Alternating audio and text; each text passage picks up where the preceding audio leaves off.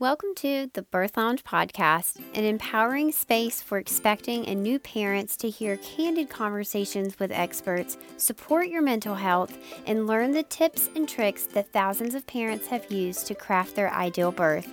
We will answer all of your questions, the scary ones and the weird ones, to help calm your fears and feel confident going into your birth. I'm going to help you redefine what birth and motherhood looks like and how to embrace your journey. I've intentionally crafted an amazing list of experts to help you navigate pregnancy, explore your birth options, and plan for postpartum so it can be a time of soaking in your tiny human. We're going to go there on all the hard topics so that you can dive into finding your confidence and freeing yourself from fears around childbirth. With almost 10 years of experience in family education and a master's degree in human development and family studies, I created this podcast as a way to share information so parents can make educated and informed decisions about their care during pregnancy and childbirth. This is a birth community driven by evidence based information and research in hopes to help you explore your options, understand your rights, and know what choices you have along the way. I'm your host, Hehe. Now let's get to the good stuff. Hello. How's it going, you guys? Happy Tuesday. Welcome to another episode of the Birth Lounge podcast. I'm so excited that you decided to tune in and hang out with me today. You guys, today we're going to be diving into nutrition in postpartum. Now, a lot of times in pregnancy, we see people shift their nutrition or completely change their diets, or sometimes you have things like preeclampsia or gestational diabetes that actually require you to change your diet or alter your diet a little bit. But what happens when you get postpartum, when your baby's on the outside and we no longer are focused on the parent?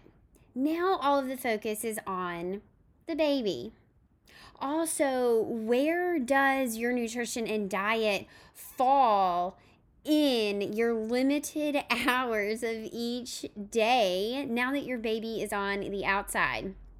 Anyone who has ever had a baby before, or even been around anybody who has had a baby before, you know that it's quite impossible to get a lot of things done in those first few weeks after birth. Any postpartum parent will tell you that you go hours without eating or drinking and you look up and you're like, oh my gosh, it's been four hours since I have had a sip of water. Oh my gosh, it's 1.30 in the afternoon and I've been up since 5 and I've not eaten a single thing. Nutrition has a lot of focus in pregnancy, yet after baby, we see that focus wane completely. Well, today I am going to be joined by my friend Marissa McCormick.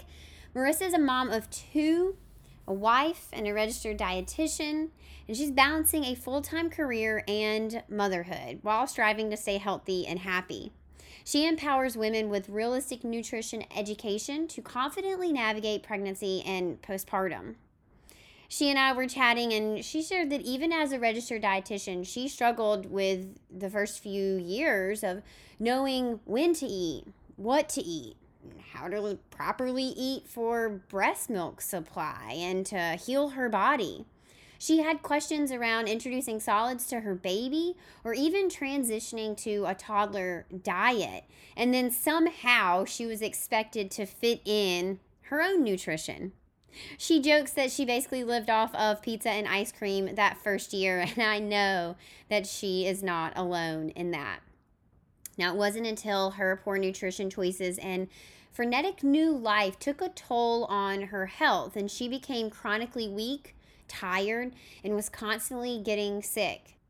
During this new season and new feels, she decided to make her health and nutrition a priority. She began to research anything and everything that she could find about nutrition and wellness for herself and her baby, and she quickly realized that it did not need to be complicated and it didn't need to be perfect. Now, Marissa serves new moms with simple tools, healthy tips, and meaningful connections that nourish and inspire the journey of motherhood. I'm So stoked to have my friend Marissa on here to talk to you guys. But before I introduce her, I want to remind you that everything in this podcast is only for educational and entertainment purposes. She is a registered dietitian, but she is not your registered dietitian, and I am not a medical provider in all. So make sure that if you have questions about your nutrition or your diet, that you're talking to your healthcare provider or you seek out one to one private services with Marissa. All right, without any further ado, Marissa, my dear, welcome to the show. Hi, I'm so excited to be here. Thank you for having me. Yeah, absolutely. I'm so excited to have you. I know that we have a very large community of TTC trying to conceive uh, folks in our village. The problem is, they don't get enough love for me. I don't give our TTC people, village, community enough attention. And that's something I'm really working on. And so today's episode, I think, is going to be a fan favorite because this is something that I get asked about on a weekly basis. No lie sometime throughout every single week, there is an email, an Instagram DM, a Facebook message, or a comment on one of our social media posts about where do I start if I am thinking about trying to conceive. And, and a lot of these people are, are not people who have struggled with fertility issues or loss in the past, just simply not knowing where to begin when you first find yourself wanting to start to think about having a baby. So, Marissa, I'm so excited for this conversation. But before we dive in, can you give us a little behind the scenes of who we're talking about today outside of the formal corporate uh, Marissa McCormick? Yes. Well, and first of all, I'm super excited to talk about this important topic. It's not talked about enough. And I'm also really excited to hear people are asking questions because a lot of times we don't think about preconception, nutrition, or health before getting pregnant. It's normally, oh, there's that positive pregnancy test. Now let's dive in. When actually the research suggests we want to start thinking about it beforehand. So, really excited to dive into this topic today. But beforehand, a little bit about me. So, I'm Marissa McCormick. I'm a registered dietitian. I have a master's degree in nutrition science. I'm a full time working mama. I have two little toddlers at home. So, I am busy, but I love it. Uh, and I have a, a side hobby, a side hustle through my Instagram online platform. I'm I have a website where I share a lot of information on preconception, pregnancy, and postpartum nutrition, a little bit of infant feeding in there as well. And I share a lot of my day to day life and expertise over at my Instagram handle, Nutrition for Moms. So, really excited to be talking to you today and hope your audience and listeners just love the show. Oh, I'm sure they will. I'm sure they already pick up on like how good and synergistic our energy is. So I'm I'm sure this episode is going to be uh, just amazing. Okay, so let's talk about what do we do beforehand, right? A, a, lot of people, I think you nailed it. We we wake up and we're like, oh my god, I'm pregnant. Now what? But for most people, we should be thinking about it beforehand. But for the people who are thinking about it beforehand, what are the very basics that we need to know like where do we even start we are we're kind of standing here at this crossroads of okay i'm ready to get pregnant now what yeah, good question. And I have to caveat that with that. Not everyone has the luxury of planning, right? Like sometimes right. you wake up and it's just, oh, this is happening. So, but, you know, for the majority of people who are really thinking about it, one of the first ways I recommend preparing for pregnancy is to assess your current health status so that you can better understand your potential for pregnancy. A lot of times we're trying to avoid pregnancy our entire life. And by the time we actually start trying to get pregnant, it's not always as simple or as easy or as straightforward as we once thought. And so the earlier you can understand your current health status, the better you're going to kind of set yourself up. So, a couple ways that you can assess your I like to call it preconception health status, is schedule that annual checkup. Most women have an annual checkup with their OB or a midwife or their healthcare provider once a year. Um, so you don't have to wait until that year. You can schedule that anytime, or you can schedule one at the six month mark, whatever works for you. But schedule a checkup and get in to talk to a healthcare provider. During this checkup, talk to them about things like your current birth control situation, what you're going to be doing about getting on or off of something, right? I also recommend asking for routine blood work. This is one that is not commonly done at your annual routines. So when you ask for that routine blood work, a lot of times people are asking me like, well what do I ask for? And you don't have to go and get this full long blood work of you know blood panel some simple blood work can tell you a lot of information. So i recommend even like a cbc or a complete blood cell count just to get a sense of your iron status kind of your immune status. The other big one is blood glucose or your blood sugar and you can do this fasting or you can have a hemoglobin a1c um, blood looked at. And this is really going to give you a sense of your blood sugar status and whether you're pre-diabetic, type 2 diabetic, or completely normal. The reason that is so important is that a lot of women have heard of this. During that third trimester of your pregnancy, you'll be screened for gestational diabetes. And the differentiator between gestational diabetes and pre existing diabetes is to know your status ahead of time. Because if you test positive for gestational diabetes in your third trimester, you might not know if you've had high blood sugar all throughout your pregnancy or if it's truly gestational diabetes, which is really brought on by the hormones and its first onset is during pregnancy. It's a little complicated. I hope that makes sense, but we're really kind of getting some of that blood work done early on. Depending on your doctor or who you're working with, they might also want to check your thyroid hormones, your vitamin D status. Uh, those are kind of some of the major ones. Have you heard he have you heard any of any of those kind of or do you ever recommend that?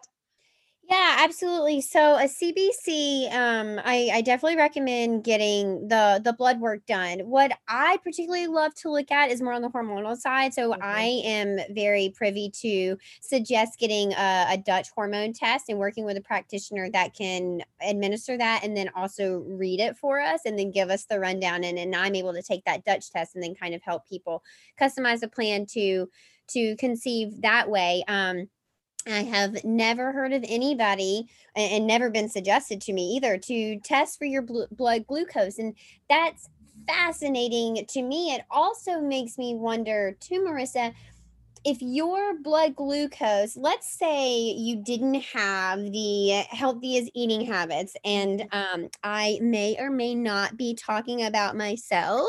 So if if I go hours without eating and I'm actually causing spikes or dips in my own blood pressure, would it be possible for me to pick up on this in blood work and then remedy that before we actually started to try to conceive? And that way, it may cut down on my risk of being predisposed to gestational diabetes? Yeah, yeah, in in a sense. So the scary news is when you look at the general population, there's a lot of Americans that have pre-diabetes that's undiagnosed.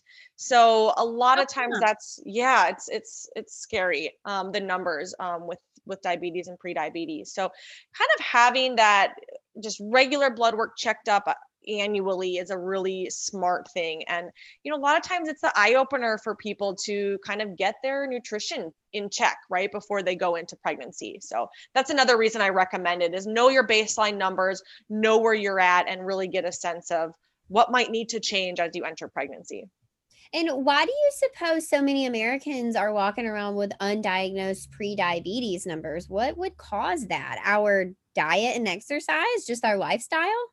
Yeah, so diabetes is multifaceted. There's a lot of eh, factors go into play, but overweight or obesity causes inflammation in the body and hormone dysregulation which can kind of lead to diabetes. Um, diet plays a factor certainly. Genetics another reason. Just our environment today we're more sedentary. We're eating you know high higher fat higher sugar foods and we're constantly eating. So there's a lot of different factors that can play into it but it's unfortunately not all that uncommon Sure. Okay, so beyond getting that current health status check, what else should we be doing before, you know, we actually maybe start trying to conceive? You know, what else can we do to lay the foundation? Yeah. So, just to continue on with the conversation at your checkup with your doctor that you might be having, um, discuss any current medications or supplements you might be taking. There are certain supplements, and we're not going to get into super details on them, but um, whether it's herbs or adaptogens or high doses of certain vitamins, you'll want to make sure your doctor is clear on what those are so they can help you um, adapt if needed, and certainly any, any medications you're taking. Um, I know there's certain medications like Accutane that you do not want to take during pregnancy, um, or any thyroid medications you might be taking. So just be, be sure you have that discussion with your your healthcare provider. Um, and I, I, recommend bringing your partner to that meeting, even or that checkup. I mean, bring them along the journey as well, if if possible. Um, I know most of us are not traveling right now, but typically, you know, kind of pre COVID era travel was another big one because certain things like Zika virus um, was something to to watch out for. So, you know, just have that conversation. I don't want to freak people out or scare people, but it's just something to be mindful of that a lot of times we don't think about as we're entering pregnancy. Yeah, absolutely. Okay, I love how you talk about bring your partner. What about our partners? Are there things that they need to be doing as well for, you know, to to be preparing for conception as well? Yes, absolutely. And I'm going to get into that because a lot of times so much falls on the woman. And it's from day one, it's from preconception all the way through pregnancy and even early postpartum, if, especially if you choose to be a breastfeeding mom. So much falls on the woman. But there's actually a lot of research that shows males' diet and their level of activity and overall lifestyle can affect the quality of their sperm and then even longer term into the, the health of the child. So, nutrition is important for both partners early on from day one. And so, I'll talk a little bit more on sort of what they can do as well. But the other way I recommend preparing for pregnancy, and this is probably a more common one, is t- is to take a high quality prenatal supplement roughly three, maybe six months prior to ideal conception. This is really just going to help that ensure your body has adequate nutrients for pregnancy. And so, you know, a lot of questions come up. Well, what's your favorite prenatal or what should I be looking for in a prenatal? And the big one, which you're probably familiar with, is folate. Folate's the big one that we want to make sure we have adequate amounts of pre pregnancy. And Sure, you can certainly get folate from food, but a lot of times this is one that many of us just recommend supplementing with prior to conceiving. And you'll also, when it comes to kind of looking for a quality supplement, you'll want to look for a supplement that has the active form of folate, which is like a methylated form. Um, and it'll typically say folate in some version on the label versus folic acid. Now, a lot of our food is fortified with folic acid and there's reasons behind that as well. So most likely people are meeting their needs but good to check on. A couple other key nutrients that are going to be either important to have in your diet or have on a prenatal supplement are choline iron and the thing with iron too is iron can be constipating if we have too much of it so again, whether you're working with a doula or a midwife or a healthcare provider or a dietitian, um, if you're experiencing constipation, there are of some workarounds with this, whether it's taking iron separately from your prenatal, whether it's taking a, a glycinate form of it, um, can be less constipating there. The other there's three more that I like to focus on too. Some of them are no brainers. Vitamin D, we all hear about vitamin D all the time. If you're not getting adequate sunlight or are not drinking fortified, you know, milk or dairy products with vitamin D, it's another one to supplement with. And then DHA, um, it's an omega 3 fat, which maybe on the East Coast where you are, you get more fish in your diet than me here in the Midwest, but uh, I'm, I'm not a big fish eater, so I actually do still to this day um, take a DHA, and that can be a good one that's taken either separately than your prenatal or taken. You can find some prenatals that have it in there. I know a lot of people are like, I don't want to be taking like five pills a day, so. Um, and then the last one, which is more important during pregnancy, but doesn't hurt to take early on, is iodine. And especially if we're not eating a lot of like salty foods or getting iodized salt, um, iodine. And a lot of prenatals don't have iodine on them. So just again, read the label. I wouldn't say you need to sep- supplement separately if your prenatal doesn't have it, but just another good one to keep an eye on, especially once you do become pregnant. So I feel the need to to to remind everybody, you know, to keep your head on your shoulders straight. That you know, Marissa is a registered dietitian, but she's not your registered dietitian. Um, and now that we're talking about specific supplements, I just want to remind everybody that before you put anything into your diet or in your your rotation, make sure that you are talking to a provider that's working with you individually, you know, one on one. But Marissa, can you explain to us the importance of DHA and iodine when it comes to pregnancy. Why do we need those? Yeah, yeah, good question. And, you know, again, thank you for that reminder because it does make you bring up a good point that these are general recommendations here for the typically just average healthy woman, right? And that's also why i recommend the blood work first because now you'll have you'll be able to get some more personalized tailored nutrition information. Like i said this is just really general information not meant to replace medical advice. And these opinions are yes based on my expertise but again you know my opinion on what i think is the most important. Um, and back to your question about dha and iodine it's really important for for brain development and growth of a baby. So Cool. A lot, a lot of there, a lot of, a lot of nutrients to keep track of there. There is a lot of nutrients, but I think when people understand why we're taking what we're taking, it makes it a lot easier to reconcile with the idea that you're taking 16 pills every single day for 9 to 10 months you know and then some thereafter in postpartum uh, it can it can feel really overwhelming but i think if if we understand the reason behind it it makes it a little bit easier. Um, okay, so we talked about supplements for for the person who's going to be carrying the gestational parent. What about supplements for partners, for you know, male partners who are probably preparing to try and conceive as well? Any supplement recommendations, kind of general recommendations there? Yeah, you know, and I'm I'll be totally frank here, I'm less familiar with the data, the deep data, the recent data kind of on the male side of this. What I know though is similar to the woman's diet, you're going to want to supplement with just some sort of even multivitamin or just making sure your your your nutrient status is adequate.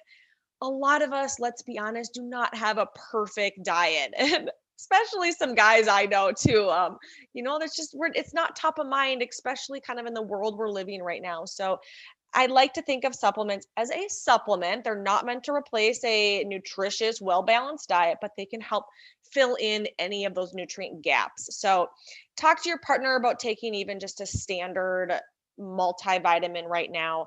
The other one that I have seen some research on is antioxidants, and this is actually more for for male sperm. Um, so antioxidants are just going to be things even like vitamin C or vitamin E, um, which will be typically in a multivitamin, but also in fruits and vegetables. So, and we'll get a little bit further into specific foods shortly here, but there's not like a magic bullet or a magic nutrient that's different between males and females. It's again really kind of finding a good quality multivitamin.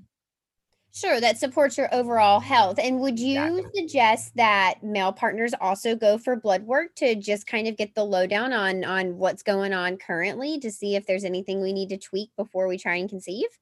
Absolutely. And this, you know, and this is even true before conception, but really just for general health. Um, I think it's really smart to have your blood glucose, a CBC, even a lipid profile. So, what's your cholesterol levels look like going into into pregnancy. So please, if you're not already men doing this on an annual basis, um, I would recommend just some general blood work as well. Totally. Okay. So let's dive into the nutrition part. What should we be eating? What should we be avoiding? I know a lot of people on their mind are like, Marissa, are you going to take away my coffee? Are you going to take away my wine at the end of the night? Are you going to take away my coffee at the end of a long? I mean, uh, my oh, chocolate. Oh, that was my fear too. Yeah you know what are what are we looking at coffee chocolate wine can we still have those things what should we be adding dive into it. Let us know. Yes. So I'll come back to the coffee and wine in a second. I'm going to first focus on, I'm doing air quotes right now. I know you can't see me, but what people like to call fertility foods, or I call them fertility friendly foods. So, like I mentioned, there is no magic bullet. There is no one superfood when it comes to preconception. But surprisingly, when I did look into the research on this, there are foods that can help support fertility, which is why we I like to call them the fertility friendly foods. So here are some of the foods that are linked more towards um, healthy fertility. One being salmon, that fatty fish, probably because of the DHA in it, but um, I think salmon is a good one. So fish eaters that like salmon, I would recommend including salmon or fish in your diet two to three times a week. You're going to want to keep it on the lower side of the mercury, though, low mercury fish. So salmon, shrimp, scallops. Um, the other thing is the, and I mentioned this a little bit on the male side too, but berries and antioxidants. So making sure you're getting in a lot of antioxidant rich foods. So strawberries, blueberries, apples, bananas, broccoli, kind of the fruits and vegetables that are pretty common. Um, just making sure you're getting a lot of those in. And then the other one here is, you know, getting a lot of fiber. So whole grains are a good source of fiber in most cases. Beans.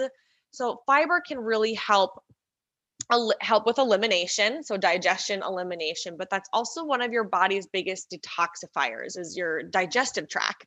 So you know making sure that our body is kind of air quotes again detoxing itself naturally kind of that's also how it gets rid of excess hormones and kind of all the balance there so supporting fertility.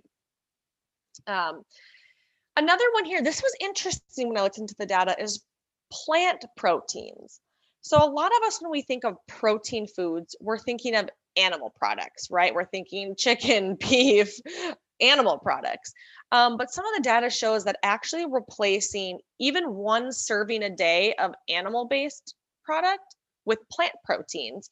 So, plant proteins could be soy, tofu, tempeh, beans, um, you know, more, I'm trying, hemp, that was the word I was thinking of. hemp proteins, um, including a serving of plant proteins a day can be helpful. And then the last one, another interesting one, is full fat dairy. And I know some people can't tolerate dairy and there's plenty of other, you know, dairy alternatives, but replacing a serving of non-fat dairy with actually full fat dairy a day. Not necessarily all the dairy you're eating has to be full fat, but even if one serving a day is full fat, there is some positive research around that linked to fertility. And again, it it's likely due to the fat and fats related to hormone production. So I can see that connection there. Now, back to your question now around all the good stuff the coffee, the wine, the chocolate. Here is this one's a little bit harder to delineate the f- true facts, but the majority of research is sort of suggesting there's not a super strong link to alcohol and caffeine related to fertility. So that's the good news. The caveat there, though, is that if you're trying to get pregnant, I personally would not recommend drinking a ton of coffee or having excessive alcohol. If you're going to have your one to two cups a day of coffee, fine. I wouldn't change it, especially if that's your mojo and that is your thing. And same with alcohol on the alcohol end. If it's a glass of wine here and there, and that's kind of how you treat yourself or you wind down, I wouldn't say you need to change that. If it's easy for you to give it up, sure, let's err on the side of caution and just give it up because you never know when you're going to have that pregnancy po- or positive pregnancy test. But if it's like really going to overwhelm you, it's going to stress you out, you're going to be bummed about it. And then, you know, what happens if you do have that negative pregnancy test and you're all bummed you gave up your favorite foods? So, do you see where I'm kind of getting at with finding the balance that's right for you?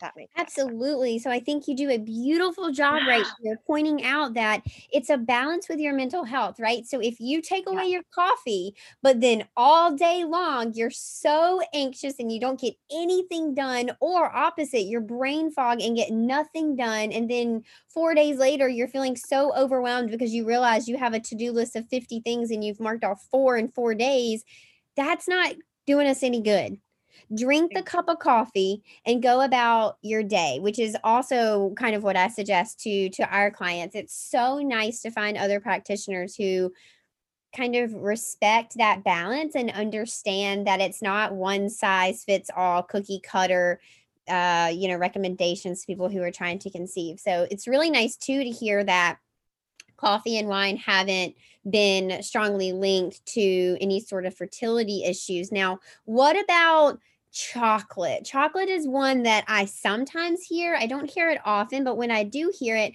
personally, I can never understand why we would get rid of chocolate. What's your what are your thoughts on chocolate and trying to conceive? Yeah, I would actually say include the chocolate.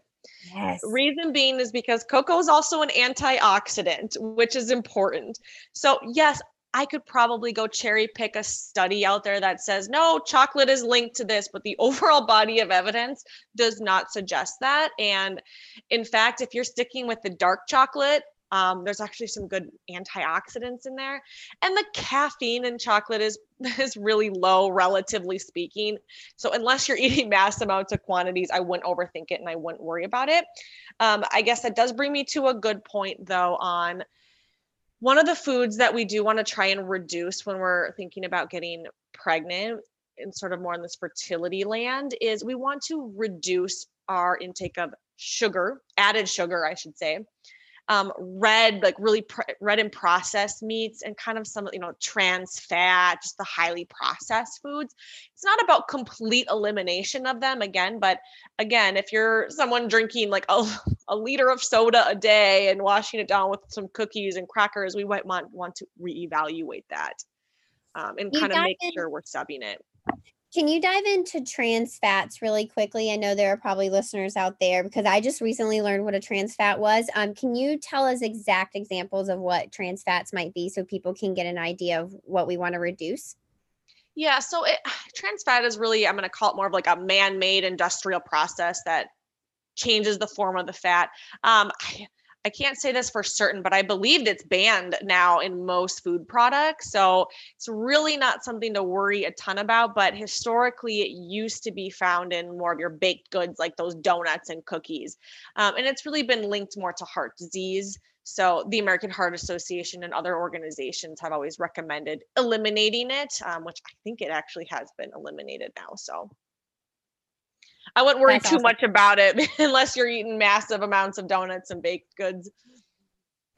I mean, donuts are um they're a frequenter in my home. So I I eat I eat a fair amount of donuts, but they're not I guess they're not processed donuts. We get them from this little gourmet shop here in Boston, which must be a little bit healthier, right? Uh, possibly it depends on what ingredients they're using but i like it and i love donuts too so let's let's not bash on donuts right we'll let the donuts slide oh, donuts. I love it. Okay, Marissa, um, we have uh, covered all of uh, my questions when it comes to supplements and nutritions and what we can and, and can't eat, what we need to stay away from and reduce, what our partners need to do what else do you have for us when it comes to trying to conceive and, and knowing how to take those first steps and where to go? Yeah, good question. And I'll just remind people, you know, diet and nutrition is one piece of this overall puzzle. The other important thing is to monitor and reduce stress. Uh, this can be a stressful time for people. I, I get it, especially as you're thinking about as you're trying to conceive every month and you're like anxious and worried. So do your best to to practice whether it's daily relaxation or meditation. Continue to exercise. Schedule time for self care. Um, this is really you know important to kind of manage your overall stress. And the other thing I would say is if it makes you feel better if things are not happening for you right away and getting pregnant right away on your timeline, um, you have to be your own advocate and push your doctors and your healthcare team for those tests for additional information. You know a lot of times i've had friends that have been like well just give it a year and then we'll reassess all that. And i'm like why would we wait a year if you really want a baby? Um, and i know you know personally I, i'm so grateful and so blessed with two babies myself but i know this can be a a hard time for many. So you're not alone. Find your find your tribe um, and just hang in there if you're struggling.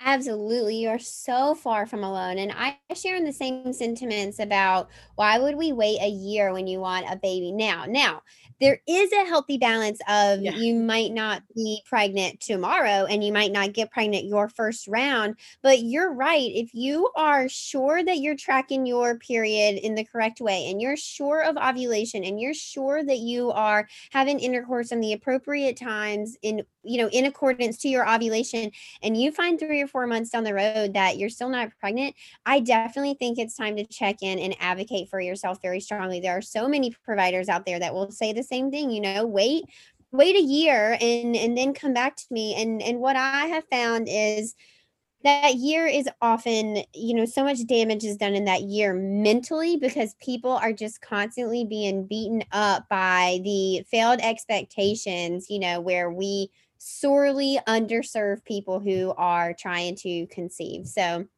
100% yes. It's the balance of it might not happen the first round or early you know those first couple months but if it's you don't want to wait too long either. So listen to your body listen you, you know what's right so.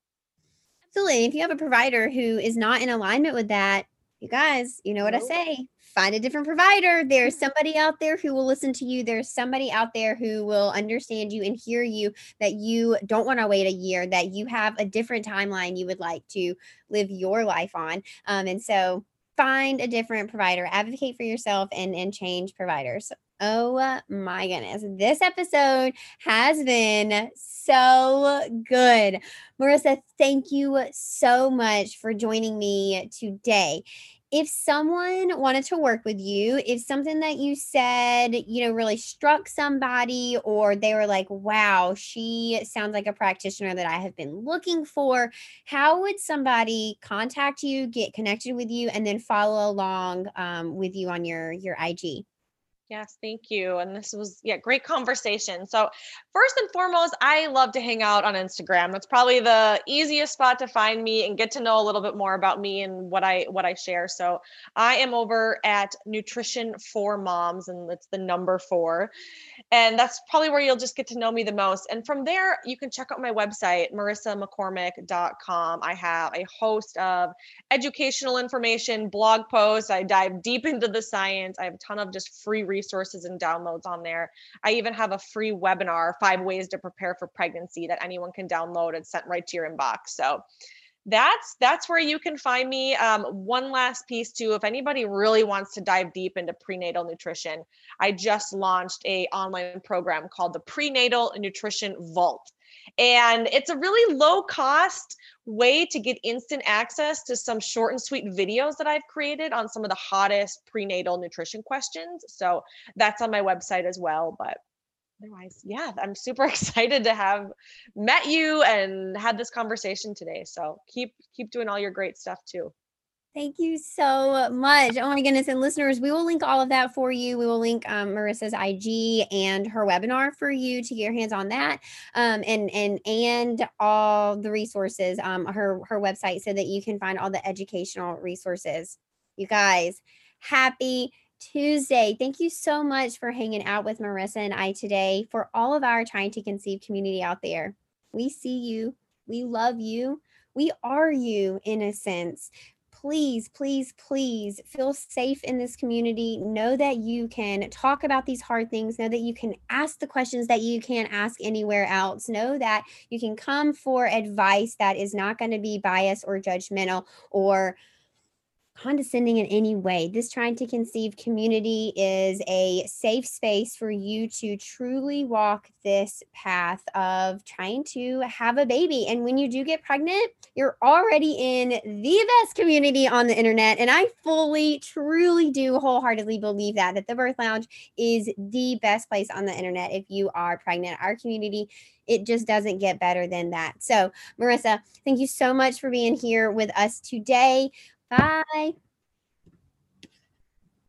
Hey, friends, before I let you go, I wanted to let you know about a fun event coming up for all of our members of this community who are trying to conceive. No matter where you are on your fertility journey, I've got an amazing event for you. The Fertility Rally. This is being put on by my friends Blair Nelson, founder of Fab Fertility, and Ali Prado, founder of Infertile AF. And they've teamed up to create a one day event online to share a community, the latest research, and have all of your questions answered about your journey to parenthood. Take a listen to learn a little bit more.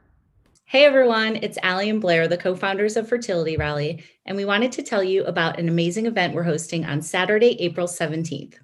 The event is called Fertility Rally Live, an all day virtual celebration of the infertility community for anyone and everyone building their modern families and seeking empowerment, education, support, and community.